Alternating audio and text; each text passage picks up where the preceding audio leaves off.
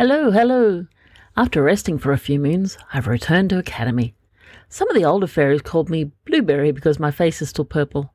I just laugh, as it sure does look like I have a blueberry head. Then they told me how brave I was. Be honest, I didn't feel very brave. I was scared most of the time, but I suppose I don't have to tell them that. Bluebell, Butterbell's little sister, loved my purple stained face.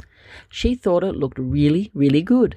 She liked it so much that when her mother gave her a blackberry for dinner, she smushed it all over in the hopes of turning purple. Butterbell said it went everywhere, even on her. Their mother wasn't too happy about it and threw them into a dewdrop bath where they both got scrubbed really hard. Butterbell said she had never laughed so much. Bluebell was sad when the colour didn't stay. I told Bluebell that I was looking forward to the stain coming off. She begged me not to let it. Little fairies are so funny. They see the world differently.